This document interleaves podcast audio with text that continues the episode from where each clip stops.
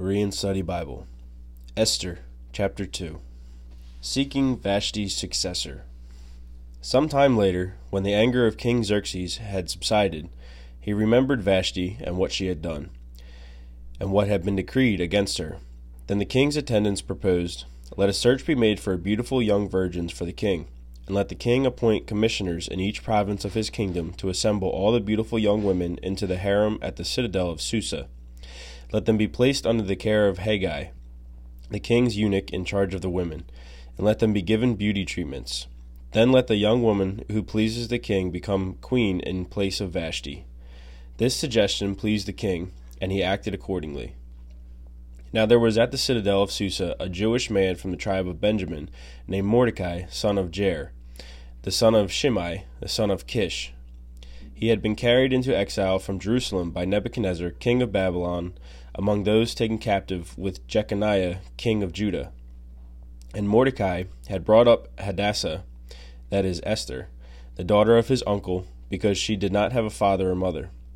The young woman was lovely in form and appearance, and when her father and mother had died, Mordecai had taken her in as his own daughter. When the king's command and edict had been proclaimed, many young women gathered at the citadel of Susa under the care of Hegai. Esther was also taken to the palace and placed under the care of Hegai, the custodian of the women. And the young woman pleased him and obtained his favor. So he quickly provided her with beauty treatments and the special diet. He assigned to her seven select maidservants from the palace and transferred her with them to the best place in the harem. Esther did not reveal her people or her lineage, because Mordecai had instructed her not to do so and every day Mordecai would walk back and forth in front of the court of the harem to learn about Esther's welfare and what was happening to her. In the twelve months before her turn to go to King Xerxes, the harem regulation required each young woman to, to receive beauty treatments with oil of myrrh for six months, and then with perfumes and cosmetics for another six months.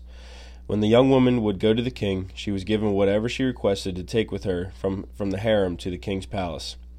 She would go there in the evening, and in the morning she would return to a second harem under the care of Shashgaz, the king's eunuch in charge of the concubines. She would not return to the king unless he delighted in her and summoned her by name. Now Esther was the daughter of Ab- Abihail, the uncle from whom Mordecai had adopted her as his own daughter. And when it was her turn to go to the king, she did not ask for anything except what Hegai, the king's trusted official in charge of the harem, had advised. And Esther found favor in the eyes of everyone who saw her. She was taken to King Xerxes in the royal palace in the tenth month, the month of Tebeth, in the seventh month of his reign. And the king loved Esther more than all the other women, and she found grace and favor in his sight more than all of the other virgins. So he placed the royal crown upon her head, and made her queen in place of Vashti. Then the king held a great banquet, Esther's banquet, for all of his officials and servants, he proclaimed a tax holiday in the provinces and gave gifts worthy of the king's bounty. When the virgins were assembled a second time, Mordecai was sitting at the king's gate. Esther still had not revealed her lineage or her people, just as Mordecai had instructed. She obeyed Mordecai's command, as she had done under his care. In those days, while Mordecai was sitting at the king's gate, Bigthan and Teresh, two of the king's eunuchs who guarded the entrance, grew angry and conspired to assassinate King Xerxes. When Mordecai learned of the plot, he reported it to Queen Esther, and she informed the king on Mordecai's behalf.